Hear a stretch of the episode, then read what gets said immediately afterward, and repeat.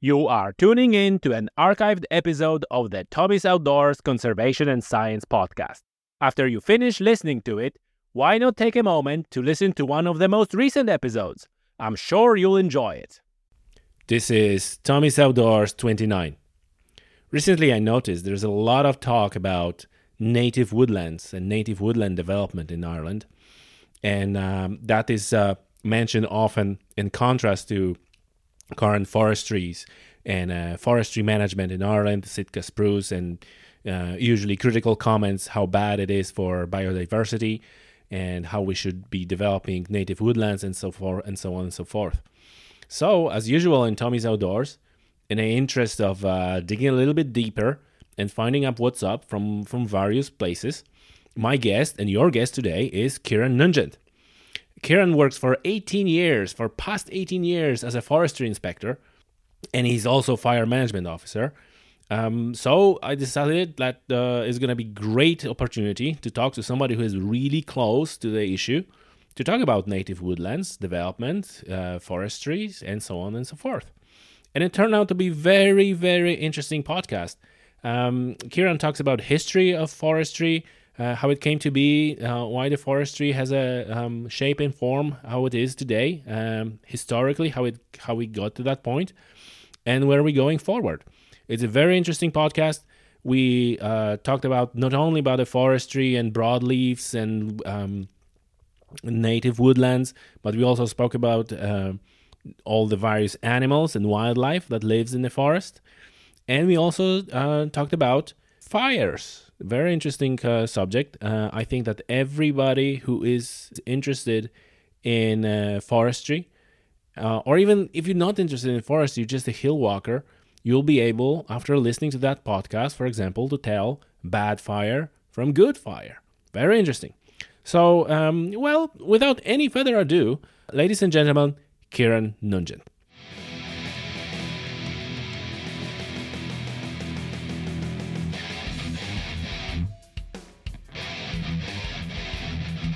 Ciaran Nugent. How are you, sir? Good. Thanks for having me on, Tommy. Uh, thank you for accepting invitation. Um, I usually start podcast with how how I met my guests. So first time we met at the gun club on the range. Yes. I think you're zeroing a rifle, and I was kind of practicing with a rifle, and we have a, like a conversation about shooting and deer and all that, and I was like, oh, that's great.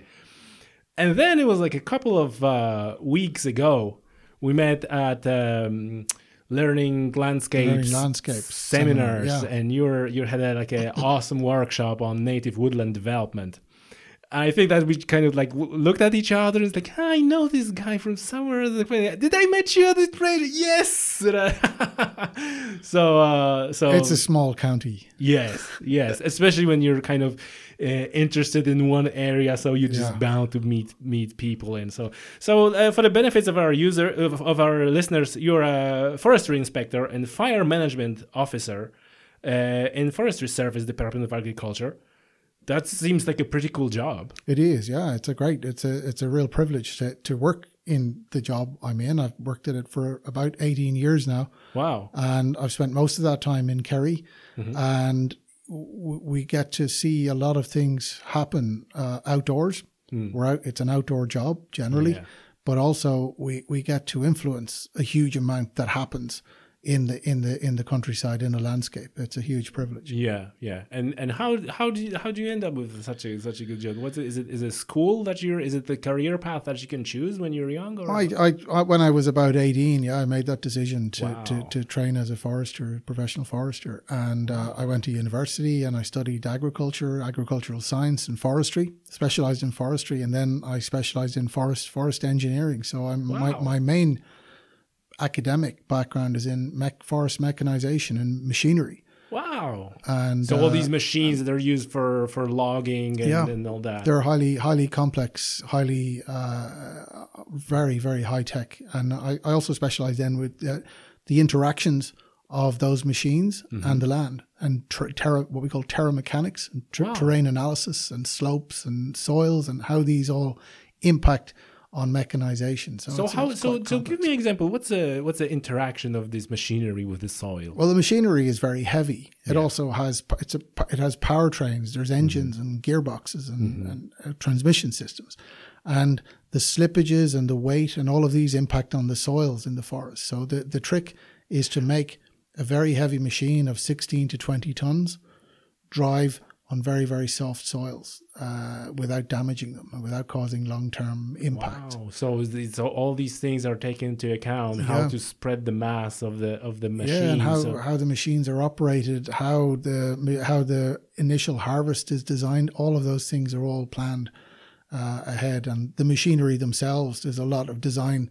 Most of the machines come from Scandinavia. There's a Yeah. huge design ethos around them. Uh, that's that's fascinating because when you're when you're talking about uh, forestry machinery, the first picture that springs to mind is probably chainsaws and these machines that can just cut Yeah. like a n- huge number of trees and so on. yeah. But you're usually not thinking about machine that is engineered in a way so it actually doesn't do too much damage to the soil Yeah, and and everything else. m- modern forestry machinery are as complex as airliners. The hmm. systems, the electromechanical systems in modern machines are almost similar. They're, they're the same basic systems as you find in, in modern airliners. Wow. The control systems, computerized mechanical controls, etc., are, are, are very similar.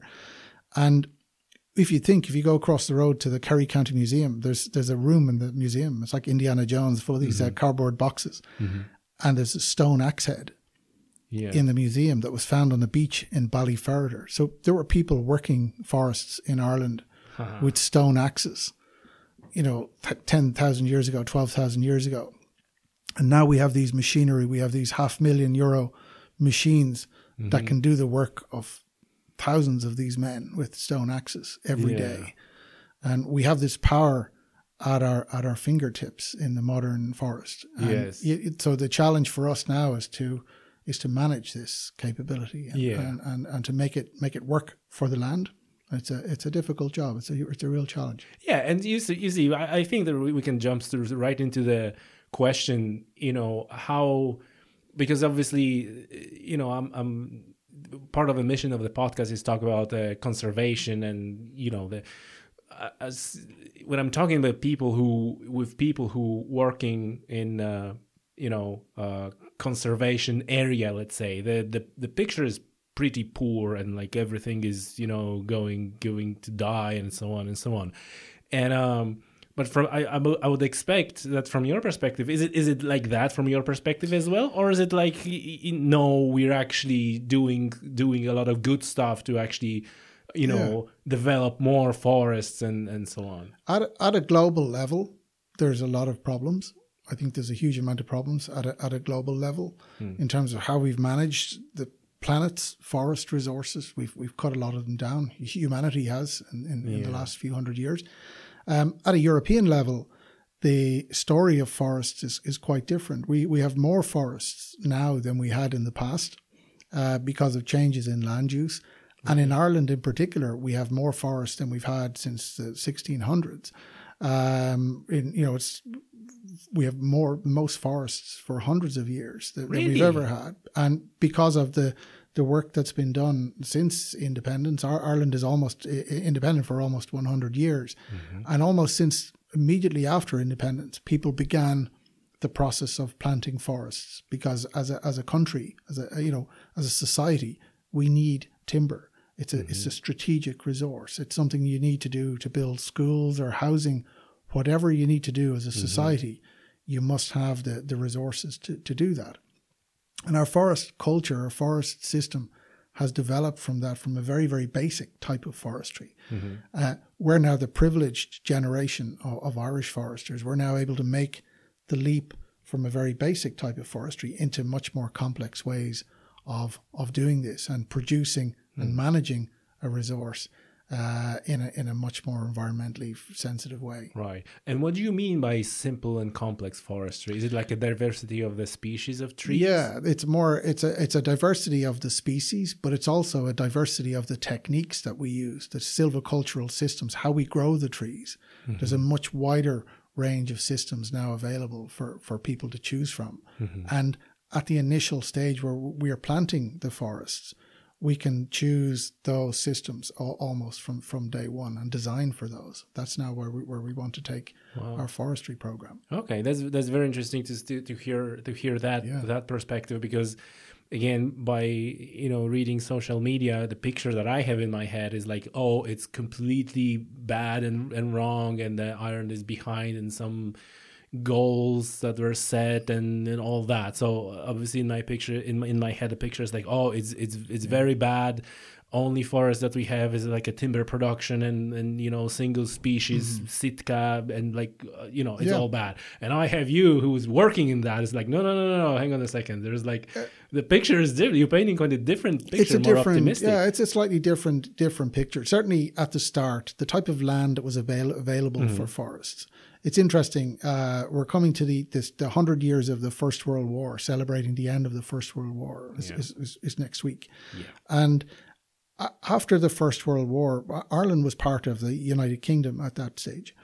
And people became aware all of a sudden there was an assumption in the 1900s because Britain and Ireland had such low, less than 1% forest cover in 1914.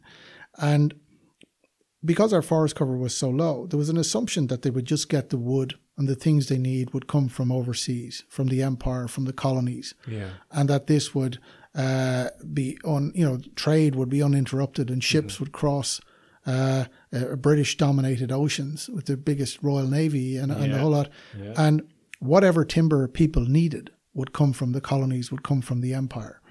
And all of a sudden, here's the U boat threat in the Atlantic and the blockade of British shipping and a realization that guess what? You need wood. To build an army, you need wood. To make explosives, you need wood. To feed people, people and to store food, you need wood As usual, to build. War was a mechanism to kind of start it's a, thinking. It, war is a is a is a terrible consumer of raw materials, mm. and they needed so much wood, and they just didn't have it. And it's no accident that one of the first things they did in 1919, when the dust settled after this, was the establishment of the Forestry Commission in Britain. At the same time, our independence movement was really starting to take off at that point. So by the time we reached full independence in 1922 one of the first things the government here was looking at was how do we get forests? How can we get wood? How can we start this planting program? And yeah. there, there, there, had been planting programs prior to this, going mm-hmm. back uh, almost into the 1800s and the Royal Dublin Society. There were lots of different measures to support forestry. But again, uh, people like Charles Stewart Parnell, famous, very famous historical figures, were also people who believed in independence were generally interested also in, in forests because mm. they knew that Ireland would need this forest cover. Yeah. The other problem we had was that our population in the 1800s was very, very high. And almost all of the arable land in the state was needed for agriculture. So, in, in defining new forests, a new forest policy, the only land that was available for planting was the land that nobody else wanted, the land that people didn't want to farm on, which was generally in the mountains and the bogs, the you know the worst type of land. Very, very challenging. Yeah. Uh, types of soils, very challenging exposure conditions, all of the things. Probably the worst places uh, for trees to try and grow in were, were the places that were given. Uh, and the foresters were told make make forests, and they did, and they chose species from North America that could tolerate the conditions. Right, and they they overcame the challenges at, at the time the challenge was to produce wood and produce and employment. what, what was the was the Sitka? The Sitka, the, Sitka the, would have been one of them. Lodgepole pine was another. Douglas fir uh, on better soils. There was a whole range of, of mm-hmm. species, and also then as the estates, the larger uh, landlords' estates were broken up, some better quality sites were mm-hmm. brought back in, and, and species like birch and oak and beech yeah. were planted on these and grown uh, on a on a commercial basis. A lot of ash was planted also. Yeah. But the majority of the land planted was uh, was planted with conifers because that's mm-hmm. what the policy uh, required, and also that's what the land really uh, limited the people to plant.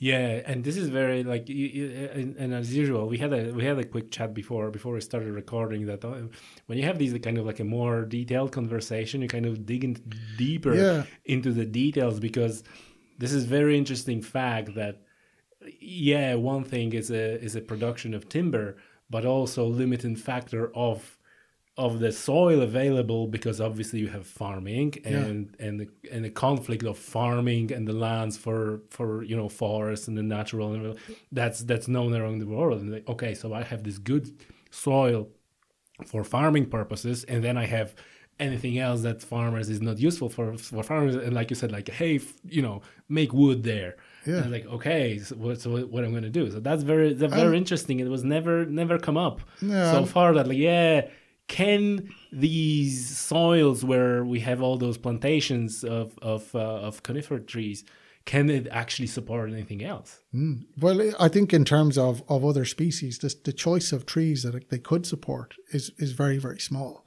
And the choice that they can support productively is even smaller. Mm-hmm. So we have to go back to the, the, the kind of mind frame uh, at mm-hmm. that point and the values that people had at that point. They, they weren't interested in the things that we're now, we have the luxury of being interested in. Mm-hmm. People were interested in employment they were interested in emigration. They were interested in all of the things that affected people at that point. They were interested in survival to much more um, much bigger extent than we, we, are now because we have luxury. We are the first generation who have the luxury to question what we're doing, and we're the luxury to have that critical analysis of what mm-hmm. we're now doing. And I mm-hmm. think that's that's a key a key point. And in in our past, uh, if you start from the 20s, the 30s, 40s, 50s, the, these are not decades renowned for their critical thinking in, about in, conservation in, in, any, in any factor. Yeah, and again, it yeah, it's interesting that there there was quite still a lot of of other types of forests, broadleaf forests planted and managed. And the remainder, less than one percent of our native cover, was mm. still there largely in some of these old estates or, or mm-hmm. hidden away, places like Killarney National Park and some of the other forests that you see on the mm-hmm. west, inaccessible places yeah. where the forests were not accessible and weren't interesting to people from a commercial yeah. exploitation point of view. Yeah. And that left with a very, very small kernel of native woodland resource to try and build off. Mm-hmm. And again, it's it, it, again it reflects the values of people at the time uh, mm-hmm. and the need and there was a very strong need for the foresters at the time, who were predominantly state foresters. It was a, a state planting program. Yeah. They were obliged to make a return. They were obliged to make productive forests because they were using state funding. They were obliged to conform mm-hmm. to the requirements to produce uh, forests that would that would yeah that producing would resource make a return. timber for for and that that was a limiting element. And at the same time, some of those foresters did their best to try and uh, make interesting forests, make uh, and and where the landscape was being changed, that they had a uh, there were attempts in a lot of places to try and make something that, that would fit. And you, you have counties like Wicklow. There was some really, really great species selection done in parts of Wicklow. And this continued pretty much up to the 1980s. The large scale state planting program mm-hmm. uh, ran into the 80s and, and, and 1990s. And then we have the start of private uh, forest planting and private afforestation, which which is interesting because the land quality starts to get better. The choice of species begins to improve. And what time? What time frame are we talking about? Oh, from the early 1990s, from about 1993, okay. okay. Uh, until the present, we've had a predominantly private uh, drive in in for new new forest development. Mm. But is it also driven uh, by timber production, or is it driven by you know like a recreational value? There's a so broader on? range of people, so there's a broader range of objectives, but most of them are to are to secure the family uh, family farming. A lot of people would have farming interests that that own land. Um, and the, the the interest there is to produce a second income source, a second, uh, you know, a more long term and more reliable income uh, yeah. uh, source to back up uh, farm uh, farm incomes. And also, then uh, some people plant trees because they like trees. We have mm-hmm. a lot mm-hmm. of landowners now who want something, want to do something that's that's enduring. They want to leave a mark, and forest is a great way to do that. And we see yeah. more and more private landowners having wider range of ideas and, and a wider range of values. And we reflect, our forests reflect the values of the people that, that own them. Yeah, and so that's that's incredibly interesting, and I you know I never expected that you're gonna give us like a history, a little bit of a history. Yeah. So so so that's that's super ex- uh, interesting. I just gotta change. Okay, that's fine. Um, so and tell me like before really humans become, uh, you know, such a driving force of a of a shaping the landscape. What was the what was the like a original kind of wild uh, coverage or or species? How does it look yeah. like in, in, in Ireland? I think I think after the ice age, there was a, a, resurgence. There would have been forest cover prior to the ice age, and it was was basically co- covered by ice, and in mm most most places, and in some places completely scrubbed away by glacial action. And a- after the ice oh. age, our forest cover uh, re- re- re- redevelops new types of forest. Um, we had a lot of pine and birch. We had these large oak forests on the mm-hmm. better quality land. The, the soil in the Midlands and some of the places is very, very high quality. Mm. In the southeast of the country, very, very high quality soils. And we know from the cores, there's uh, mud cores taken from lakes in various mm-hmm. places, that the range of species pretty much reflects what we have, our native species today. But mm-hmm. they can still find the pollen from these trees from tens yes. of thousands of years ago yes. in the lake co- cores. And they can go back in time and say what the cover was. They mm-hmm. can see even uh, evidence of some disturbances in our forests going back. They find carbon from fires. From fires, yes. In the mud cores in the lakes. They find changes in the composition of pollen, in the ratios of pollen mm-hmm. in the mud that, that, that indicate the changing uh, composition of the forests o- yeah. o- over time we had species like elm, things we don't really see in the landscape now would have been relatively common wow. in the old, based on the pollen uh, surveys.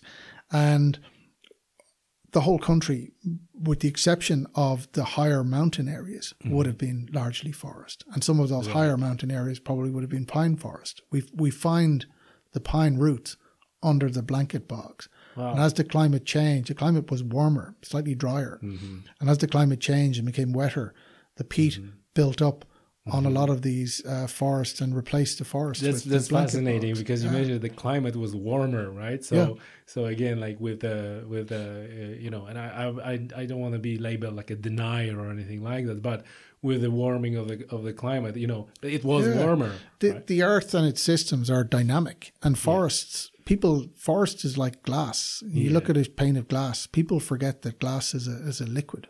Yes. It's moving. Yes, it's moving it slowly. And forests are the same. They're dynamic, but they move slowly unless they're disturbed, in which case they, they, they recover and they move quickly. Mm-hmm. But by and large, they're always changing and they're always responding to other changes. Yeah. And climate change in forests is certainly one area where we yeah. see. And uh, the forest probably also shapes the climate itself, right? Absolutely. The, yeah, the, it's very important. And, and again, one of the easiest things we can do to combat climate change right now, one of the things we have to do very quickly is to, to get on top of our climate change challenge. Mm-hmm.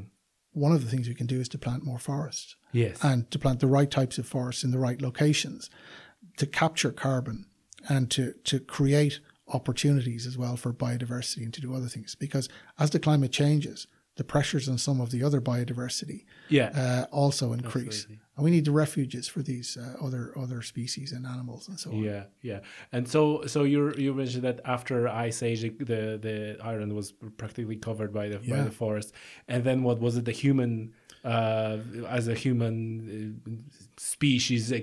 expanded. People then they, came, people yeah. start cutting the forest, and and then it, the process was going up until the the guy started with his stone axe. Yeah, and he that one, that and, one, that one, and, and he didn't stop until he had a saw, and then he, you know, it, it went from uh, stone to to bronze mm. co- or uh, copper to yeah. bronze. The technology improved every year, every every generation mm-hmm. had a new technology. And can you imagine being the first guy to walk home into his village with a stone axe? Yeah. A stone axe is a force multiplier in your yes. arm. It's an increase. It's a lever. Yeah. It's a weight on the end of a lever. The force that this you can now, you know, exert mm. is much greater. Yeah. And the guy who walked into his village, the guy who invented the first axe or who came home with the first axe, must have been a very proud he was the man. guy in that village that night. And the technology of course, because humans were all yeah. about technology. We're yeah. constantly improving.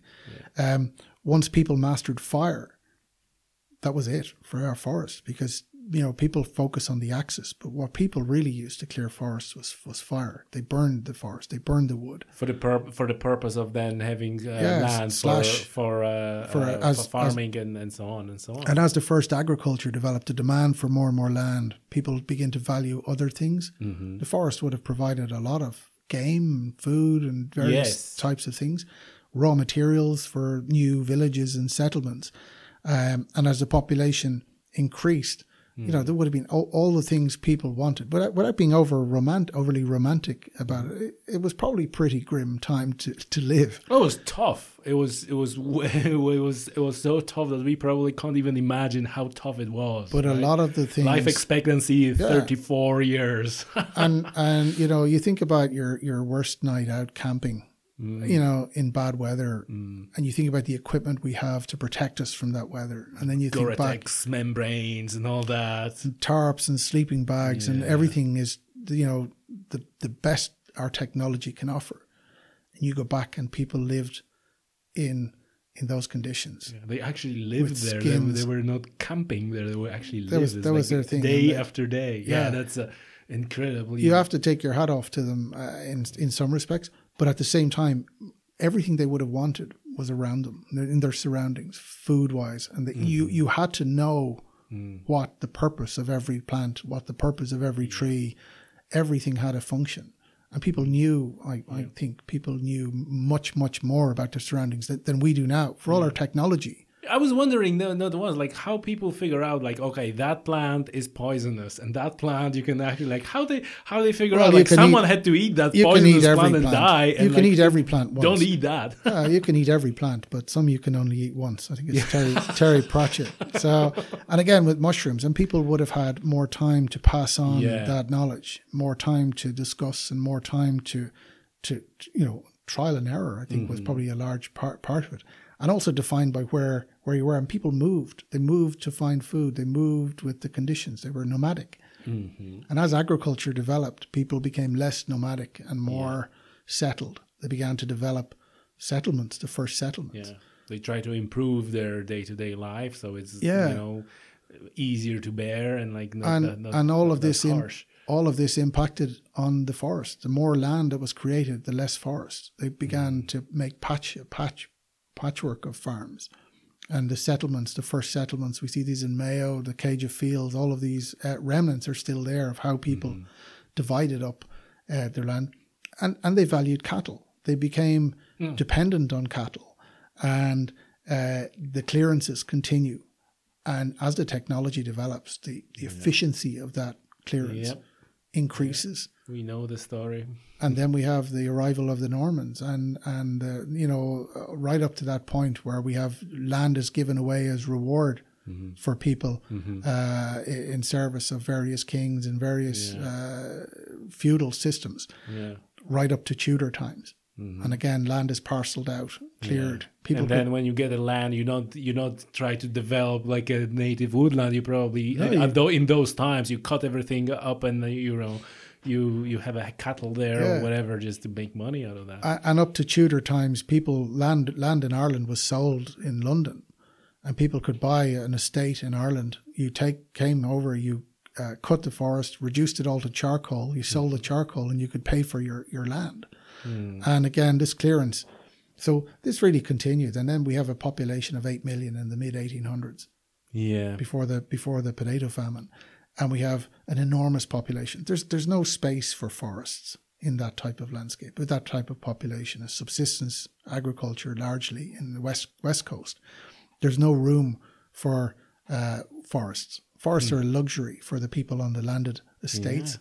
for sporting use and for ornament, yeah. but by and large, it's a treeless country, a treeless landscape. And that's, that's, that's, that's super interesting. And are you interested in history, like in general, or is it like a part of, of what you what you had to know? Like, is it, is it because you you have a, like a tremendous knowledge about the history? I think history is important in terms of you want to know where you're going, you need to know where you've been, where you're coming from, yeah. and why things and perhaps not make same mistakes. Well, you'd hope.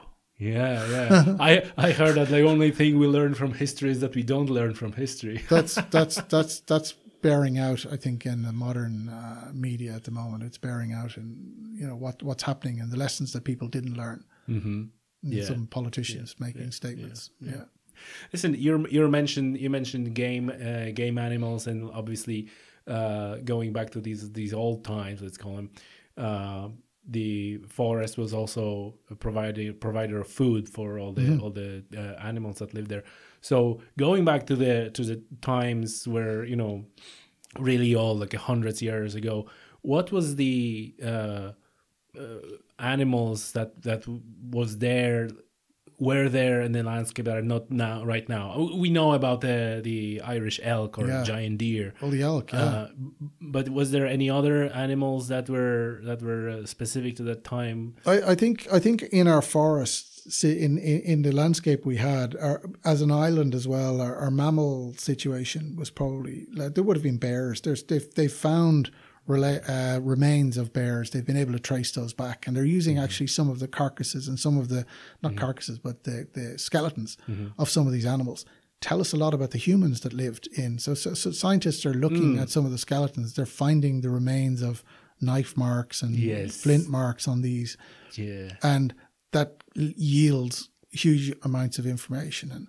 And mm. um, again, the, the availability of, of large carnivores, bears and wolves mm-hmm. in that landscape shows that there was a lot of game. There was a lot of things to eat where you have those kind of apex animals living yeah. in a landscape. Um, there are records. Um, there's a book, I think it's the chap's name is Hickey. He wrote a book about wolves. There are records mm. of exports uh, to, through the port of Bristol materials coming from Ireland, and the furs, the skins of animals, mm. um, are listed in these ledgers that came from the yes. port because they all had there was a tax and a yeah. tariff and all the rest to be paid on them, and they had the skins of, of all of these different types of animals. Uh, so there was there was a new a, a very very large amount in our in our wooded so like a like a landscape. brown bear. Uh, the bears were, were, were, were almost prehistoric. They were gone before people okay. uh, or, or, or, were killed out okay. around the time. But the, the wolves people. were, were present. The wolves were present until 1750, mm-hmm. and records of the wolf skins appear in these export records. Mm-hmm. So there, there, there's documentary evidence of this. And the last wolf was killed on the Carlow Wicklow border in 1750. 17. So that's, you know, wolves are making a resurgence in various parts, even some of the most densely populated countries in Europe, mm-hmm. in part, places like Holland and northern mm-hmm. Germany. Wolves are making a resurgence. Mm-hmm. They're making a resurgence in Norway and mm-hmm. France, southern France and, and Spain. Mm-hmm. Wolves are making a comeback. And uh, we hear people all the time. Oh yeah, can we can we rewild Ireland enough? Yeah, I was gonna. You're wolves? preempting. You're preempting my question because this is an obvious question I, right now. I think I think we're too far gone mm. now for wolves. Yeah. But I think the idea of having a landscape that can support the animals we have mm is very important. Mm-hmm. And particularly some of the more endangered ones, it's very important that we have space for those yes. uh, animals.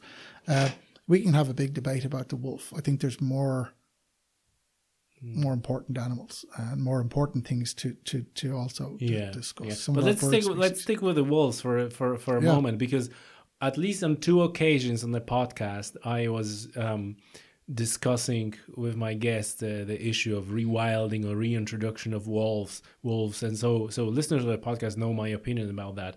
Um, so b- before before i'm gonna you know probably give my opinion again what's your opinion on uh, you you actually partially already said it that you think it's we gone too far it's not not doable. Is it not doable it's, or is it not practical? It's it's everything is doable but it's the cost of doing it. It's the price socially of doing it, mm. you know. Uh, and I think the situation we have in Ireland in terms of how our land is is configured, how it's managed, uh, the type of farming we we do, I think there'd be a lot of social resistance mm. to introducing the wolf.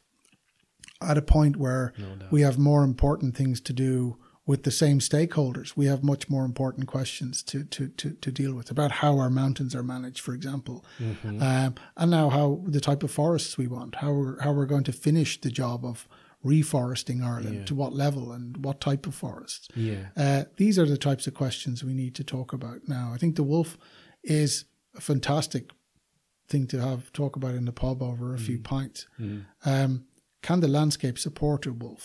this is the this is the ultimate well, decider. This is this is this is, this is this is exactly my point. That you know even even if if you're you know go out deer hunting and you see like well how limited you are to the land, and when you have a permission, you can go whatever. Mm-hmm.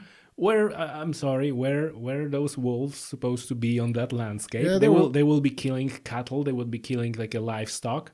There will be massive conflict between wild animals and people. There will be Poten- this, potentially, this, and this, uh, and again, it's a it's it's a, a conflict without you know, and even in the debate about it, it's a it's a conflict without any real purpose in many mm-hmm. respects because we have other species that we have now yeah. that we need to work hard. Things like curlew and hen harrier yes. that we need to work hard to protect and and mm-hmm. and make sure that they're uh, recovering and they're in a in a condition as a, as a species yeah. that uh, that they can survive. Um, we can argue about animals we don't have. It's mm-hmm. a, you know it's yeah. a it's an interesting debate, but we we've more important things yeah. to do. I, I, I, think very very sensible approach, and and you know I I, I totally agree with that. Um, I I don't you know those those animals are gone from the landscape for a reason you know like, like, like we because of humans but the humans killed them for you know because there were conflict. And yeah. now kind of like you said there will be reintroduction of the conflict that is not not needed. And there are more important things to sort out. What's your view on badgers and and as as a as a part of, a, of, of I, I think they're part all, a lot of the animals are part they're natural part of our ecosystem. And the, the landscape we have the the uh, current irish landscape you know people say that it's, oh, it's a monocultural landscape of grass, but it's actually quite productive for some species. Mm-hmm. Some species do quite well in this landscape of fields and hedges and mm-hmm. patchy little pieces of forest here and there and some mm-hmm. large forest. But the badger is one of those animals that, that really thrives in that type of, of landscape. Mm. And uh, they, they, they do quite well. I'm, I think badgers, are they're great sort of uh, success story in some respects that mm-hmm. they've managed to survive in yeah. in the type of and with the type of agricultural change in the last few years that they have managed to survive mm. in it, uh, going right back to you know to the Second World War times. Uh, there's a huge change in that in that in that you know couple of decades, mm-hmm. and now we have also our deer uh, species that we have mm-hmm. in, in Ireland, an area that I, I also work in. It's um, they're a success story as a species in many respects because yeah. of the type of landscape and they're reacting to the type of landscape that's there the presence of cover that wasn't yeah. there in the past there's now forest cover that deer need coupled with this very productive grassland it's the yeah. best grassland in Europe most productive mm-hmm. grassland in the world in some places and we have these animals with perfect food perfect cover yes and it's, it's a great great you know, conditions for it's for, a great for, yeah for, it's a, it's ideal conditions for some species and the deer are expanding their their range in Ireland yes. but is the number going up as well it, it, it nobody knows mm. what we do know is that certainly we see deer and we see very positive signs of deer presence mm. um, uh, absolute presence of deer in places where we didn't see before and I see this in my job I've seen this in the last few years we've seen uh, right. animals arrive into parts of Kerry where previously we would have said there are no deer present. We now see the tracks, we see the signs uh, mm. of of presence of these uh, of these species. Yeah, and yeah, you know, are, are, is that a good thing or a bad thing? Well, it's a it's a good thing until a point where it becomes an issue. An issue. Yeah, and an issue for landowners usually. Yeah, and again, it's about helping people to to navigate that space of here's a new creature on the land. How yeah. do we how do we respond to this? How do we mm-hmm. deal with that? And it's about having uh, an educated response. Yes, that's a, that's a that's a that's the most important part. You know, like understand yeah. what's up, and, and we have to understand how these creatures work. We have to understand what what they want, mm-hmm. and also what they're trying to tell us, because these species are also quite quite apart from just being animals they're also indicators of good or bad practice or good or bad elements in yeah. the in the landscape. If yeah. our forests are being managed uh, properly, uh, the deer will tell us. If they're being managed in a, in an inappropriate way, the deer will tell us. Mm. The hmm. population and the responses of populations. Yeah. Are there? Would you would you say that there are any benefits? for having deer on the landscape because obviously there is a there's a there's a point of view that you know every deer should be shot and there's like you know they're they're just I think deer are part of the landscape. I think they're a natural part, and even though some of the species aren't native to Ireland, they're mm-hmm. they're part of our. You know, we talk about history. The, mm-hmm. These deer are part of our heritage. They were introduced yeah. at a time by landlords who thought that they could do this. This was part of the uh, the the you know the job of being a landlord was to introduce game species onto the land, and um, the introduction of the fallow deer yes. was by the Normans, and fallow deer were there as a game species, mm-hmm. purely for sport. I mean, they're mm-hmm. not farm animal. They're not a. Mm-hmm. They're not something for every. They're confined to their use is confined to the nobility, mm-hmm. and they were mm-hmm. introduced so the Normans could go hunting because this was something they they enjoyed, they and mm-hmm. they they hunted with horses and they did all this sort of stuff. And the Sika deer was introduced in the 1860s into Wicklow by Lord mm-hmm. Powerscourt and then introduced here into Kerry and to a number yeah. of other places. Yeah. And again, it was introduced for sport. Yeah, and it's and I think that at the moment Sika deer in Ireland also have like a global significance because it's kind of like a yeah. pure. Uh, pure, more or less. They're pure, supposed pure to be a very pure, pure strain. Yeah, yeah and there's yeah. different strains from different parts. They're an Asian species originally. Yeah. They're also a really forest species, yeah. temperate forest, Asian forest and they've responded to our landscape really well. They love it. They mm. can tolerate, thrive in our damp climate. Yes, because that's what they like. They, they the marsh yeah. kind of kind of. And the places with that mix, those remnants of the old forests and some of the new emerging. There's some new forests emerging mm-hmm. also. Those spaces where we find those mixes of forest and farmland, different types of forest, commercial forest, native forest, mm-hmm.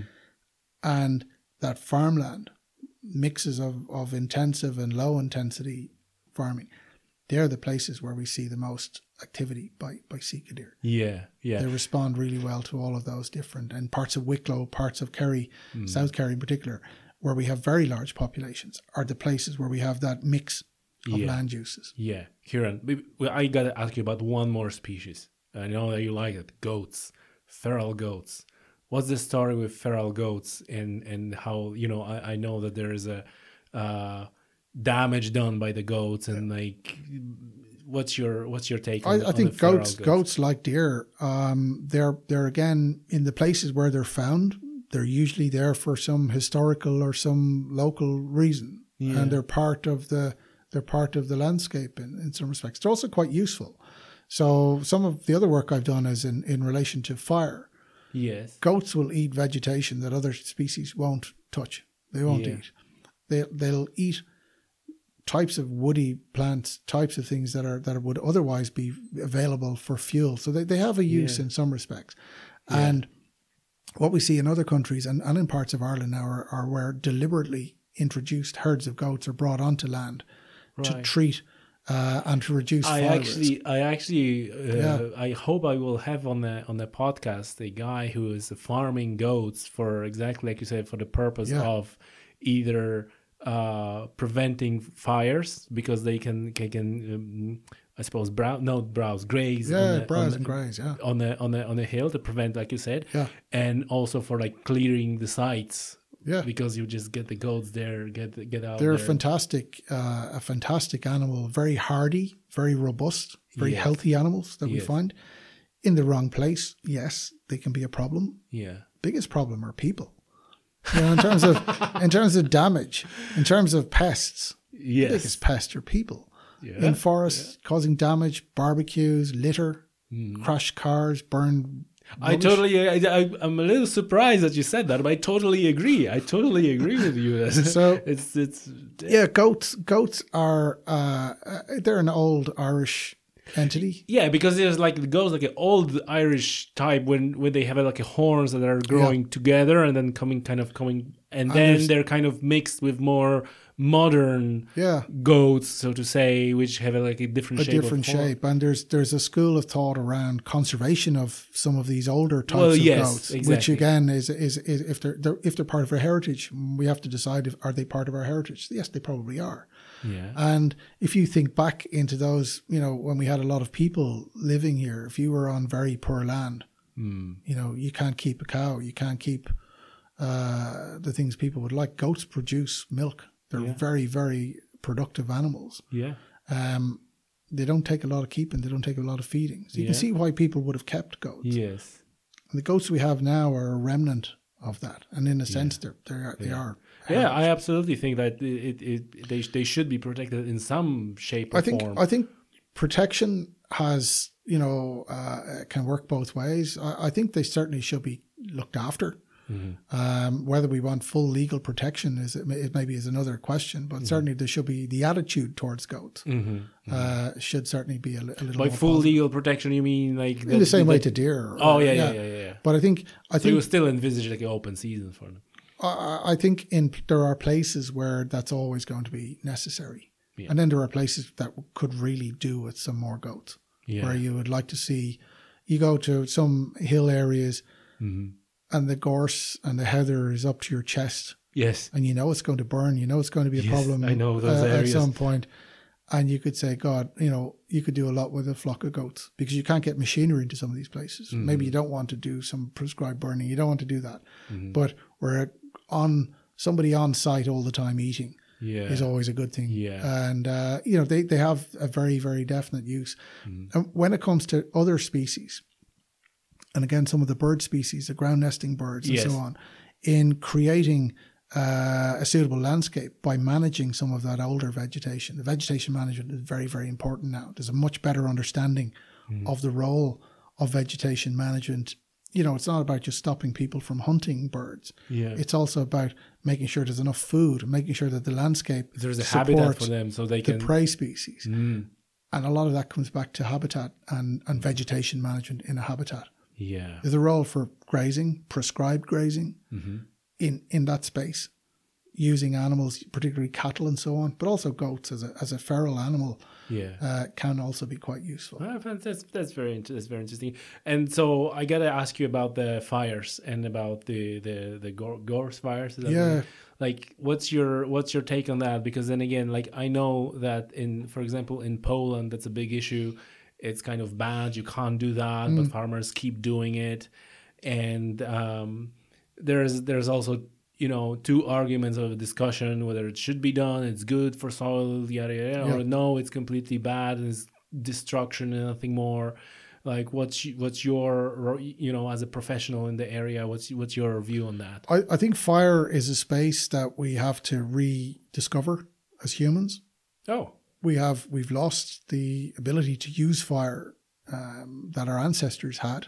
And we, you know, you go to North America, and I've trained in. but North we have America. uh, engines. We have uh, engines that are using fire from yeah, we've we've, we, fuels. we've captured. We've you know our, our whole system of life is Yeah. based on fire. Yeah, yeah, but I, I get Oh. you, get your get your argument. I Yeah. was kind of you know. uh, Um, I can pull up on a on a computer. I can pull up a satellite, a current Mm-hmm. satellite image, live satellite image of this planet of Mm-hmm. fire detections, and the whole planet is on fire. At any given Mm-hmm. time, there are parts of the planet burning where people are using fire, or there's natural fires. Mm. The whole equatorial region of Earth is on fire, and places like Australia and so on. There's periodic large scale Where are fires. even species of, of trees that are Yeah, that require fire, fire, and, and other other plants that require this uh, fire adapted landscapes require fire to regenerate. Yeah. Pine is one of those species, um, and we would have had some of those species present in our in our landscape. And there's evidence going back in the coal deposits from Ireland of huge pre. This is before the ice age. Huge fires where uh, you know absolutely enormous, like the size of County Donegal. Um, there are coal deposits where they find the carbon from Yeah. the partially burned wood is, is is is in the coal, and they know it's Mm. burned. They can they can tell from the carbon isotopes yes, that it it was done by by by fire, and this is now trapped in coal crystals. It's amazing. right, right. Um, but fire is, itself is we, we have to re and particularly as Europeans we have to get ourselves back into a comfortable relationship with fire, Mm. and we have to learn to live with it. You can ban it. Mm-hmm. Fire doesn't care about your laws. yeah, It doesn't care what the day dates Yeah. are of the yeah. uh, of the yeah, but I mean, but I mean, like you know, they, the farmers are setting those fires on, Yeah. on, on purpose. So, the, so and and that's part of that's part of their agricultural practice and and Mm-hmm. going back in time that's that's how some of that land is is managed Yeah. so what we have to try and do and and and i suppose my my view on it is that uh, we can police ourselves out of this problem Mm. and into another problem we make the problem bigger by Oh. policing it by banning fire and making it uh, illegal, we create another set of bigger problems down the line. Like or or bigger fires, more fuel, more vegetation. okay, got it. Different got landscapes, It, got it. succession in, So in so typical thing like I, I think it was it was uh, uh, come into like a mainstream. Uh, I think somewhere in, in, in, in the in the U.S. Yeah, where Smokey Bear. Smokey Bear, yeah, where like uh, no no fires and those fires were Yeah, extinguished, and, a- and as a result was like a massive, even bigger fires because of the accumulation of so a much 10, of the yeah, they had a, a 10 a.m. rule in the U.S. Mm-hmm. from the 1870s that fires had to be out by 10 a.m. the next morning. Mm-hmm. Any fires. So the local foresters and all these guys would go in and fight these fires and put them out. And what they were doing was they were stopping natural system from from from working and, and doing its work in in the forest. Yeah. Um, our forests in Ireland are obviously slightly slightly different. Mm-hmm. The mechanisms are, are, are slightly different, but the principles are, are the same. And if you if you prevent fires for long enough, the fuel loads because it's growing vegetation and fuel mm-hmm. that isn't eaten, mm-hmm. fuel that doesn't vegetation that isn't eaten or doesn't rot down or doesn't get used for something else is available in the landscape generally as as fuel. And we saw that this summer, where uh, quite uh, quite separate from the normal types of fires we see coming from farmers, we saw huge amounts of fires in places where we don't normally see fires Oh, because the general public, the behavior of ordinary people next to large fuel loads in some of the national parks, next to some of the bogs in the Midlands, these sorts of places where there hasn't been really any grazing or land management, um, the fuel loads are there. And those fires are very, very difficult to um, to deal with. The fire in the Slieve Blooms took nearly a week. Lots of people, lots of aircraft to, to try and suppress yes. and knock back.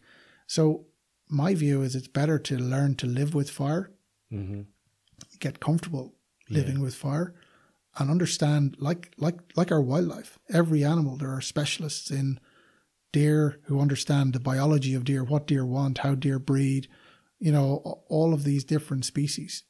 Um, we have to treat fire in the same way as we treat these species. It mm. has things it needs. Yeah. And we can tell in the landscape when we see the fuel loads develop, we can tell that there's a fire potential. Mm. And we have to start managing those landscapes to reduce that potential. Yeah. And that there's a there's a range of things we can we can do. We can obviously good active farming in the highlands and the uplands is is the best way. Mm-hmm. But the problem there is that the farmers in those places are getting older. They're getting less every year. We've fewer and fewer of these types of farmers managing the land in the right way to manage the fuel. Yes. So, it, and for us in forestry, it becomes a problem because the fires come from outside the forest Yes. in because of the way our forests are, are located, where they're located in some of these upland areas. There's a lot of vegetation.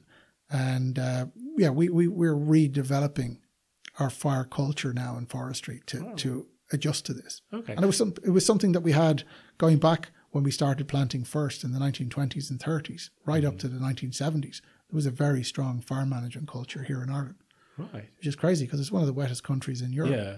Yeah. Huh. That's interesting. So you're not necessarily think that this is a bad thing, those those fires that you can see, because obviously the argument is like, oh, you know, all the wildlife, all the birds, everything, you know. and they will be destroyed by Yeah. bad fires. So there's two types of fires. There are good fires and bad fires. And what we have to do is manage the good fires that perform useful functions and don't damage the land. And what we have to try and do is prevent bad fires from happening. yeah.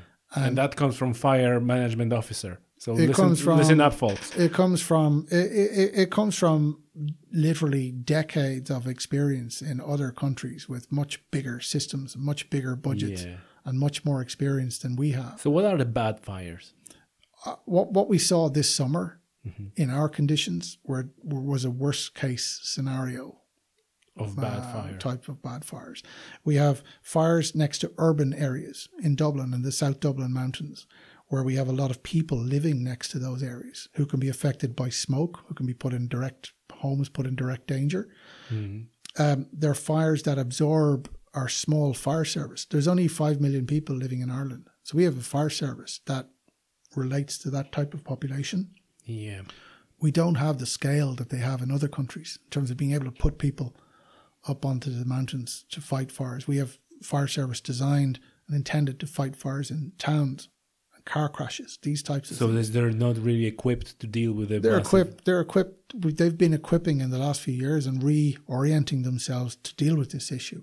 Okay. But the challenge is orienting a structural fire service to deal with something that's in a completely different type of environment, completely different Yeah. scale. A house fire is a confined space. It's a confined Yeah, area. it's completely different than, A than wildfire can cover 2,000 hectares exactly. and re- you know require hundreds of people just to to to, to you know stay on top of. Never Yeah. mind fully fully suppressed. So what are the good fires then? Um, w- we can use fire to counter fire, and sometimes fires that uh, don't. Uh, some of the hot fires we had this summer would have penetrated into the soil, would have gone into the peat, would have burned down into the ground. Uh, and this, is this the type of fire that burns like Yeah, months and months and, months, and, yeah. and you don't even know? That we know, but they can't do anything about them. They're in areas where you can't get literally enough water into the bog to to completely extinguish. Oh man, there are fires that idea will, of pu- putting water into a bog Yeah. seems like wow. a bad fire what else? a bad fire will change the vegetation. It will burn through heather very, very in a very hot fire and burn off the seed source, burn off the seed bed, burn out the roots, Yes. and leave a hill that once had a heather mixture and a, a, a range of different species that it could support will change to, to things like Molinia grass yeah. uh, and other lesser, less useful types of species. yes. So what we try and do is use cold, cool, fast fires to remove fuel from from fuel beds from from areas of vegetation, and we can design our fires for particular weather conditions and particular responses to We meaning the forestry fire service. fire fire specialists can can do this. Yeah. Yeah. Well, not not not in our forest service, but in uh, we we have uh, a a number of people across the country now trained to conduct prescribed burning, and what what we do is we we train farmers and landowners. Well, that was my, that was exactly my question. Yeah. You know, like what's like what's the what's the chance that the fire that is set by a farmer on a hill is it not gonna turn into a bad fire or is it good fire yeah, or is that person even know what he's doing or is it just like oh sure you know I'm gonna pour some gasoline and Yeah, if the landscape changes, if the landscape changes as it has in the last 50 years, when some of those people who are now, a lot of them are old, older people, Mm-hmm. are burning, they would have learned to burn from their fathers or grandfathers in a completely different landscape. So they're coming right so it's not suitable anymore to the landscape. The traditional techniques. So what we have to do Ah. is we accept the tradition, but the technique has to change. right. So what we've done is we've brought international standards for Mm-hmm. prescribed burning, and we're now learning. I think we're just learning still how to do this. We're learning how to apply these in our in our conditions. And is there any any sort of a program that you going out to farmers and say like, hey, you know, learn about burning? yeah, we every so Oh. often people run um, various groups. We have local fire groups in different parts of the country, and they run days where farmers can come along and see the new techniques being being used. And show people how you know we're not saying it's a better way, but it's well, I think it's a better way. Yeah, safer, Um, maybe. it's a safer, maybe, maybe much not- much not- safer way, and particularly where you have a lot of older people.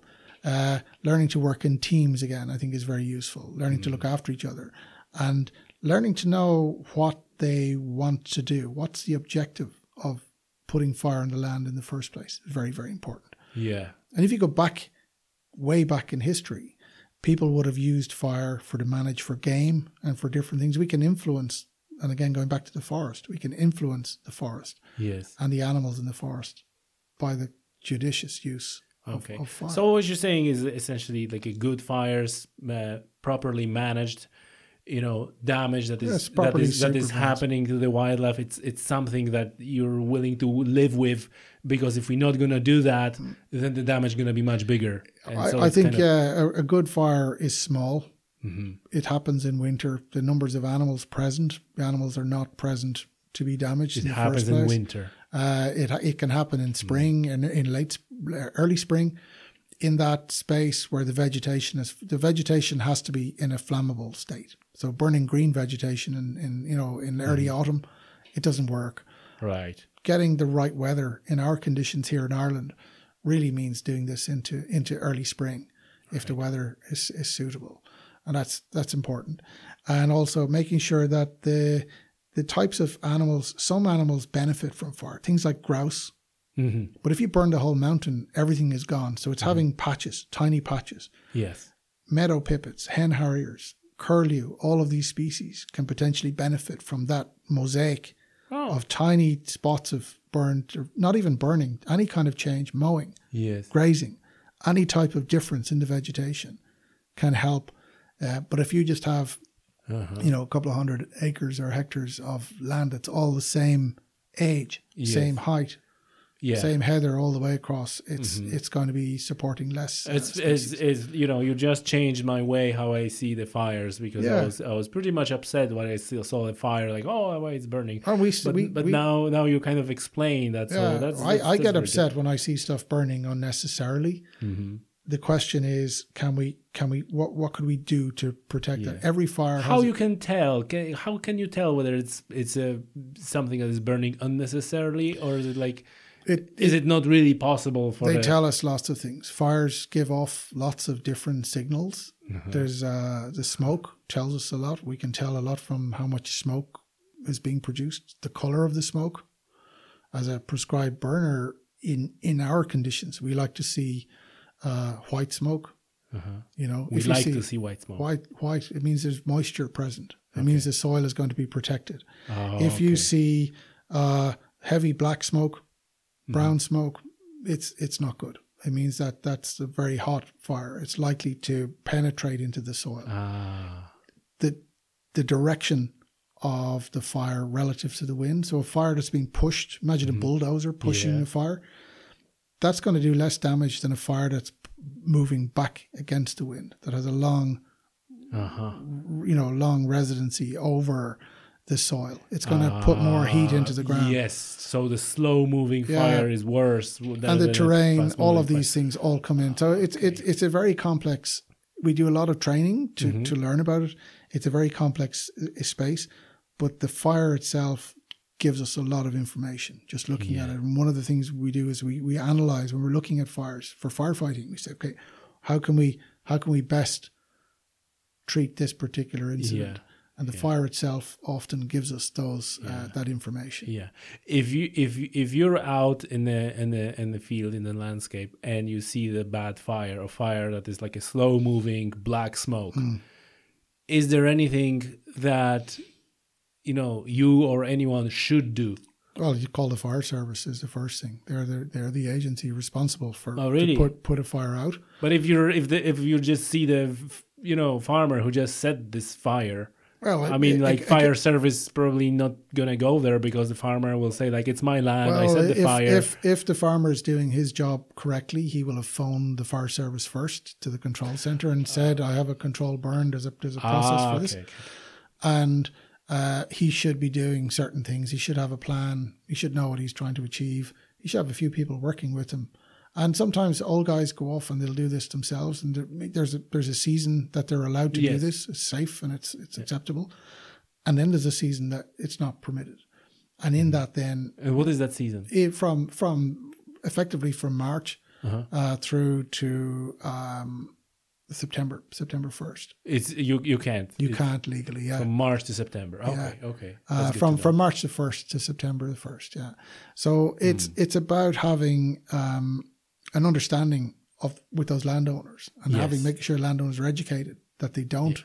Do that in the first place Yes. is, a, is a better Yes. a better place. That's that's that's fantastic. Listen, I just want to quickly touch now on the uh, program for developing native woodland. Yeah, Uh, can you can you talk about that because I found this uh, on the on the workshop that, that was that you, that you were giving that workshop incredibly uh, interesting and and and and kind of um, maybe change in attitude towards you know like you you so to that point even what you what you said is like oh we're gonna produce a lot of timber and we have a species that Yeah. are you know good for that and that's the main purpose but I think this is the kind of like a change in, in change in, in tack a little bit for developing nat- native woodland. yeah. It's a, it's it's it's it's augmenting what we already have.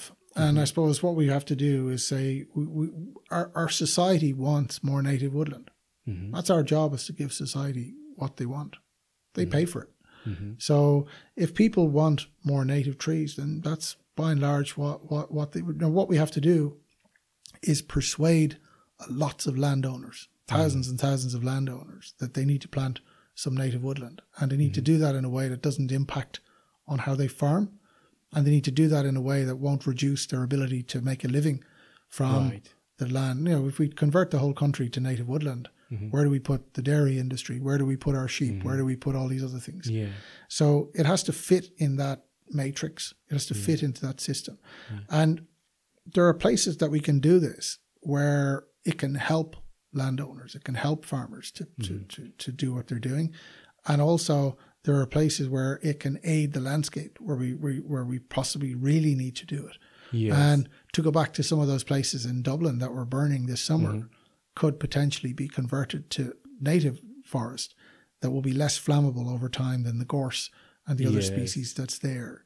And and it would be will be an amenity and a landscape uh, mm-hmm. improvement over over time. Yeah. But first, you have to persuade the landowners to do this. Yeah. We have schemes and we have systems that that are, that that help that. We promote the, the schemes. Yeah. Um, protecting our rivers is very important. Mm-hmm. Having the rivers being the connections between the different landscapes.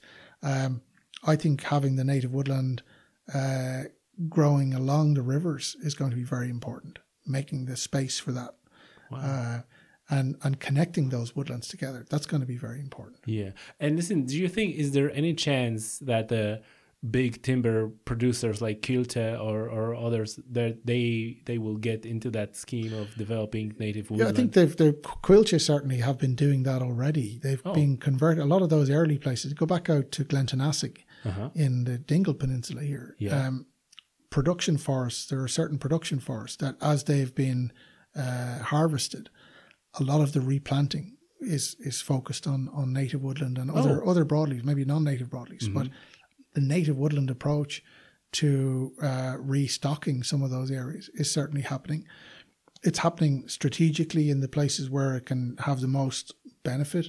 Mm-hmm. And then we have places like the uh, freshwater pearl mussel sites, mm-hmm.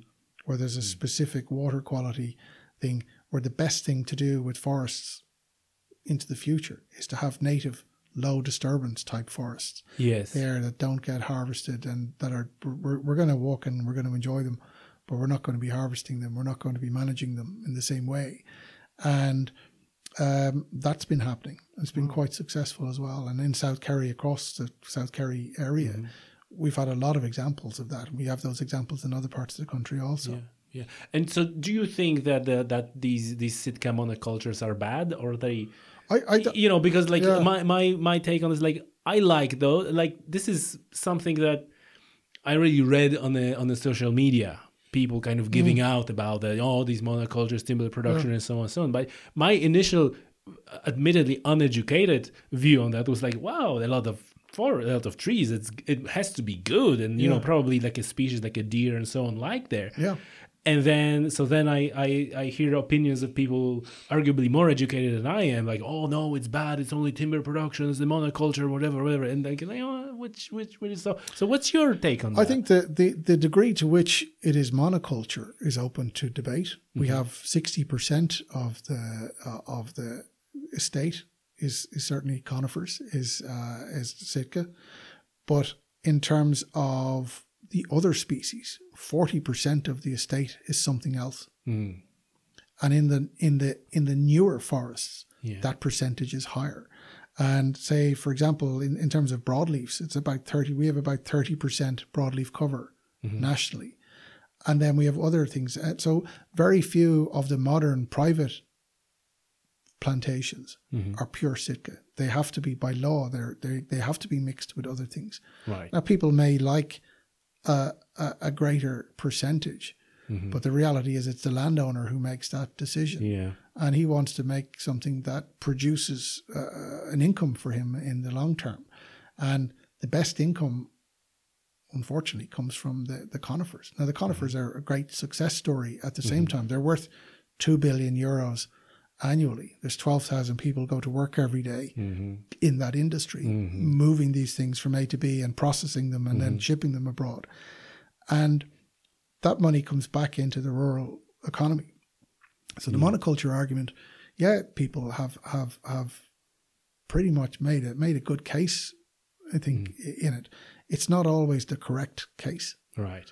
Um, but certainly, I would like to think that our next batch of forest, and certainly the in in in, in my time working, um, we've had a good a good range of other species mixed mixed in. Yeah. You know, it's at about the 30, 40% mark in terms of the yeah. mixtures that we've had. Um, going forwards, I think we're going to see more broadleaves. We're going to see more other types of conifers. The land we're getting is better quality. We have and how you getting that land? You're farmers. Oh, you mean from, from and, is that the, is that the case? What you mentioned that the farmers like age is they yeah, well, that's part of it, but also the type of farming is changing, and farmers want to put some wealth. They want to have a pension fund. They want mm-hmm. to have mm-hmm. different things, a college fund for yeah. children. Forestry is a good way of doing that. Uh-huh. It's not about replacing the farm. Yes. It's not about let's get out of farming. Let's let's pack it's in the farm. It's just a different use of the farmland. It's about making that land work and optimizing the income from a particular piece of land. Right. And if it's done right, a farmer can help his income. He can help the farm, the land to work better, if, if you know what gotcha. I mean. By gotcha. by having the forests in places maybe that are problematic or cost money to farm, mm-hmm. um, the wetter areas and so on, or by having say native woodland uh, along rivers to protect mm-hmm. the rivers from cattle yes. to protect them from from from other things that might come off the land. So so if if there is a farmers listening to that podcast now, and I know they they do, um, what are the things to look first to see if these are lands that are suitable for native woodland? And once they identify yeah. this type of land what they should do then to get get going with it. yeah it. i think for for all types of forest and for all types of land the, the, first thing is to know what you want the forest to, to do for you what you want it to achieve college fund it could be a college college fund is a good way a pension for somebody mm. in their in their 40s mid 40s mm. a lot of farmers now are in their 50s mm-hmm. um, a good solid pension fund you know, for 20 years down the line or 15 years down the line. That's that's important. These are mm-hmm. the things that you you can you can think about getting good advice, going to the likes of Teagasc for mm. good independent advice. There's specialist foresters there can do that. Uh, also, so what, what's that again? Teagasc, they're the Teagasc. Farm Advisory Service. Okay, they have a lot of useful people there that can. How do you spell that? T E A G A S C. Okay, Teagasc. It means Teagasc. knowledge in Irish. Oh, okay, okay. So, yeah, there's advice can be had on it. Talking to other people who've planted mm-hmm. is very useful. Talk peer to peer advice is obviously very, very mm-hmm. useful. But the most important thing is for farmers to listen to themselves and understand what they what they actually want for from their own holding themselves, what they hope to achieve. Mm-hmm. And to get, you know, look at all of the facts. It's not something they need to rush into. There's mm-hmm. nobody, you know, it's a long term decision. Mm-hmm. But I think it's a decision once it's made, most people I've met have been very happy with. Yeah. And there's also development then involved in that because I remember, like you're saying, like there are species that are kind of uh, pioneering yeah. species, and then you, yeah, kind of developing for, into the, you know, I, I, remember what it stuck with me. They said like, oh, everybody would just want the oak, but the, you know, oak is a tree that goes, you know, after many many yeah. things happen on the there's landscape. So you just don't don't go like oak. Is yeah. you need to start developing. And I think it's having a blend. The native stuff is great from a biodiversity point of view, a landscape point of view. From an income point of view, it's less attractive mm-hmm. than commercial forest. Commercial forest, it's commercial forest for a reason. You can sell it. Mm. Native woodland, we, we haven't got that culture yet that they have in other countries. We're certainly on, on our way to it of managing broadleaf crops like this to make uh, to make a good income. Mm-hmm. But certainly income from the logging, income from the logging of mm-hmm. broadleaves. It takes a little longer. Mm-hmm. But certainly, some of the new techniques, some of the new systems that are there are, are, are better. Uh, mm-hmm. uh, we're getting better at understanding that, uh, mm-hmm. how, how to make money from broadleaves yeah. more quickly. Firewood, all of these new things. People, you know, when I when I started working years ago, twenty years ago, firewood was, you know, very few people were, were using firewood. It was turf, yeah. coal. Yes. Firewood is now one of the dominant fuels. It's going to replace yeah. turf, I think, in the next few years. And we're going to see stronger markets for quality firewood. And I think there's money to be made in quality firewood, even though it's all people mm. say it's only firewood and they talk it down. Mm. It's still a marketplace. Yeah. And if you can make the work efficient, you can mechanize some of this. If you can make it efficient, and some people are doing that, there's an income to be made from it. Yeah. And as as your larger saw logs and more valuable logs develop, if you can balance that with conventional commercial forestry, you've mm-hmm. got a great Yes. great double act. Yeah. Yeah. And I think that's that's where the secret is, and is, is in having that balance. Yeah, and this is so. But all that is like from the perspective of then you know you're growing the you're growing the the forest, you're growing the trees, and then you cut that down, and you don't have trees anymore. Are there any projects or any Oh, yeah. any just just to develop the forest just for the purpose of be forest being there without necessarily having in mind that you know in Yeah. 20 years time I'm going to cut it all. And, Yeah, we have we have new systems. They're not new. People have been doing it in other countries for for, for centuries uh, of continuous cover forest where you don't Yeah. clear cut, and there's a huge demand from the public for us to develop systems. Well, we, we already have developed the systems. It's a matter of encouraging landowners to to adopt these ah in the places that it can. A lot of a lot of the areas again are constrained by exposure and and the weather conditions in some of these places. The climate yeah constrains uh, the use of continuous cover. And then we have issues with deer. The deer populations in some areas constrain the adoption of continuous cover. in what in what sense? Uh, As you try to grow understory species, the deer will just eat them. Uh huh. So the types of trees you're trying to grow as a, a you know underneath your canopy are very vulnerable. And uh, you know you go travel to other parts of Europe and you'll see this happening in your own country. I've been I've seen people do this in Oh, yeah. Poland Oh yeah. um, major issues with, with deer. Having to treat every individual tree, it costs a lot of money. yeah. Because deer it eats forest. They eat, they love it. And again, this is part of the, the success story of forests. We have a lot of deer in some places. So we have to learn how to manage that. We have to learn how to um, balance all of these things together, which is very tricky sometimes hmm. because people don't want you to, they want you to have continuous cover, but they don't want you to shoot the deer. yeah, that's, They don't want you to do mm-hmm. this. They don't want you to do that. So we don't want you to plant it, and then they don't want you to cut it. Yes. So we have to try and balance all of these things. Yeah. and it's important that the deer, as part of that, you know, they, they, you know, they can have as much influence as the forester if they're if they're allowed. Hmm. And eventually, and what, what we have, even with the with the estate we have in places like Wicklow and here in Kerry, the mm-hmm. use of the estate for recreation, as we bring and we invite the public to come and see our workplace where we work. Yeah. This is what we do. Those types of conversations around what you know, what are you doing? Why do you do this? These conversations now happen. This comes back to our our society is very different to the mm. one that the foresters who planted a lot of the forests that are being felled now. Their society was very very different from ours. You, Yeah. you know those types of questions weren't asked. Yes. No It's a very different set of values to to what we have now. Yeah. How do you think? What's the what's the future for uh, for for the forestry, for the f- development of the forest, but also for uh, kind of uh, natural environment and and you know biodiversity and and in, in you know not necessarily.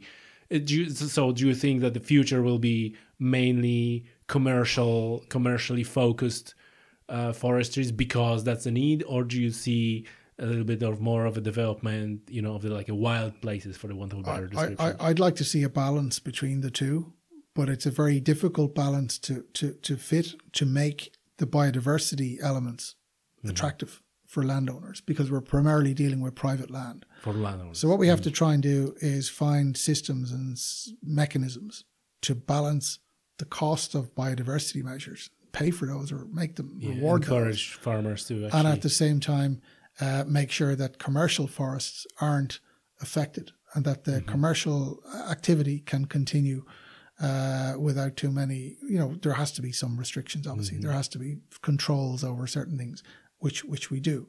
Um, but it's about having that balance between the two, making sure that people can can live off the forest, make a living from the forest, while at the same time the forest can go on living and provide uh, uh, opportunities for, for other things. And I think the recreational space, again, um, it's very important that we have a space that can support recreation. yes. And a forest that's attractive for recreation is likely to be a good forest in many other. And that's respects. a likely forest that will stay there because the and and that's like you said that people Yeah. landowners can have a benefit of of. And is that the trend that is developing? Is that something that you see more and more of kind of forest for the purpose of recreation and and people? it's certainly being encouraged, and, and again here in Kerry, we have a number of places that are managed purely for recreation. Forests mm-hmm. have been established, and we've I've met certainly a number of landowners who have planted forests purely for biodiversity and, and recreational use down the mm. line, and they know themselves that in in time, this you know their their intent is to have public spaces Right. for for the forest that they own. And is your hope is that that trend will be developing more? Is we're gonna see more forests planted for the purpose of recreation and and, and I, I think I think the ski this certainly the supports and the schemes and the measures are there. It's about having landowners and local authorities and people who have land and forests that are suitable uh, making those decisions. We see and and again here in Kerry we have a very very great understanding of tourism and recreation. Yeah. And I heard the places- phrase "holiday county." it is. Yeah, it's, it's, it's this is the you know the Riviera of Ireland when we you know when we get the No weather. doubt. No And doubt. we've got some very good examples of people using forests for, for, for, for, for commercial recreation. We've got good examples of people using forests, even state forests are part, they're the backbone of the walking route. They're the, you enter the landscape hmm in the forest. Yes. The main routes uh, for all of these main tourism routes are generally in, in forests for the hiking trails. And the access roads that we use for harvesting are also used by people hiking. They're used for people on bikes. There's all kinds of things happening on, on them, and that's that's great. And I think as that demand and people's understanding of these spaces hmm uh, improves, the demand for more Yeah. more space, more forest. I, I had a I, re- now I remember I had a uh, on a podcast.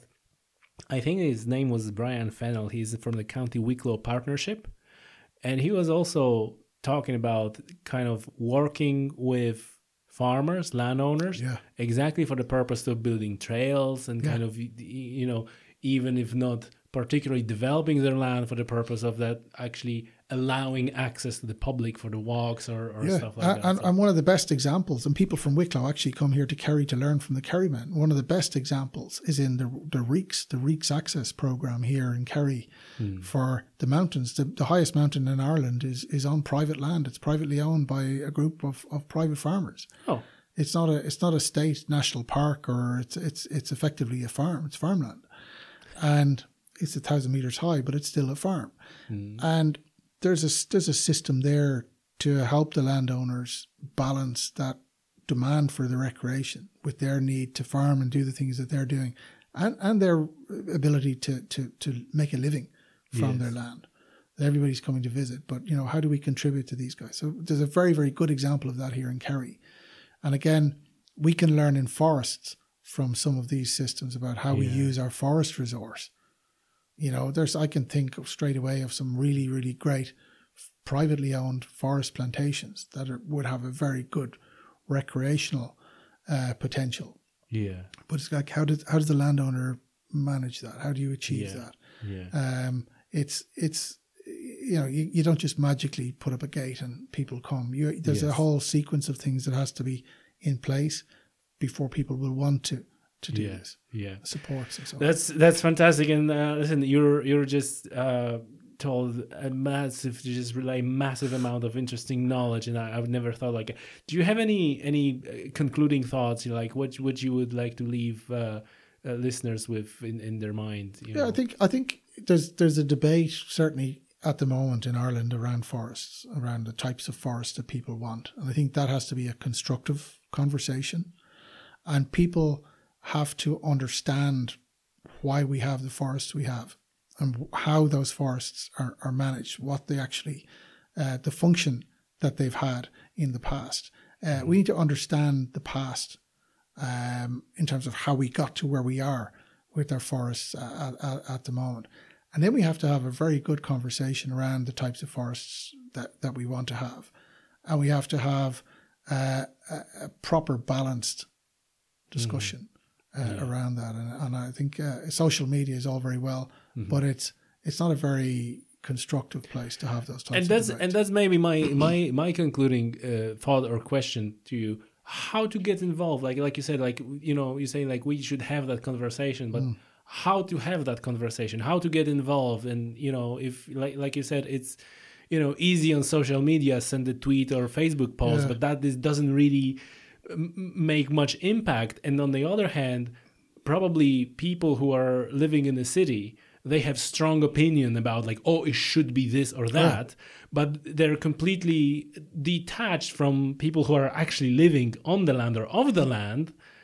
Their perspective is is, is different. This so, is as so, old as time. Like that that that sort of issue has been there for yeah, generations in yeah, lots of different areas. Yeah. But how to get into that discussion? How I think there, yeah, there are, there are useful groups. Woodlands of Ireland is a very useful group for people interested in native woodland. Uh, mm-hmm. www.woodlandsofireland.ie mm-hmm. is a very very useful organisation because it's a constructive organisation. Yeah. And what they want to do is is to improve people's understanding of, of, of our of our forest or native woodland, and also to animate people into action mm. on developing new native woodlands. How do we do this? And they have a lot of events during the year, a lot of training events for foresters, but also the public can go to some of these events. And we have landowners uh, who want to plant woodlands go to these events and they see examples, they see good examples of good Fantastic. practice. And that's what we have to do. We have to share the good practice, the understanding of good practice. Mm-hmm. And then we have to try and share uh, what would you call it? Uh, an idea of, of, of what we would what we would like, a vision for, for what we want to try and yeah. do. And I think Woodlands of Ireland are one of the one of the great organisations that uh, Woodland of Ireland, Woodlands of Ireland, Woodland yeah. Pro Silva Ireland, on the other hand, for the continuous cover forests. Mm-hmm. Again, a great mix of professional foresters, private landowners, private citizens. Mm-hmm. Uh, working together to build a different vision of, of how we can manage right. And these are organizations that have a real impact that they can make a change yeah, they and make, they can influence the lawmakers. They make influence. Yeah, you can you can campaign or you can influence. And I think sometimes influencing is a more uh, a more effective place. Yeah. And certainly that's been been the way. And then at the same time, there are lots of people out there. I can think of several people here in Tralee um, who are on a daily basis encouraging children in schools to grow trees, small little projects. Yeah. In little corners, Neve Nadul in Gortbrack and uh, and so on. Um, Gortbrack, uh, Ian, Ian McGrigor, showing people, um, particularly school kids, mm-hmm. how trees work, how to plant simple uh, trees. Mm-hmm. Uh, Rachel Boyle, again in Tralee, doing this on a daily basis in in schools in uh, in those systems, showing the next generation of people why trees are important. You know, there's lots of different organizations doing doing that sort of stuff, but even the smallest scale mm-hmm. activity is very very important because it improves the understanding and it improves the interest, the level of interest that the individual person has yeah. in our forests because they're all they're all forests all, are all belong to us essentially. Yes. Ciaran, uh, it's been fantastic. Thank you very much. No, thanks very much for the opportunity. It's really, really enjoyable. Thank, Thank you. you.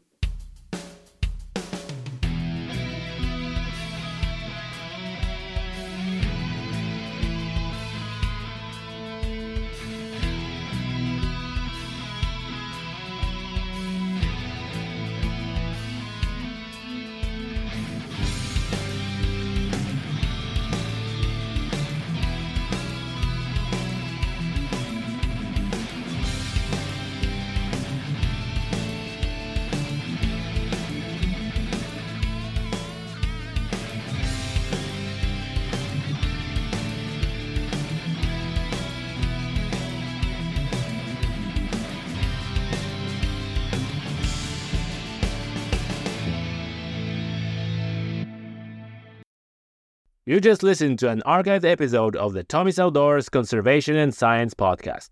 I invite you to take a moment and listen to one of the most recent episodes. I'm sure you'll enjoy it.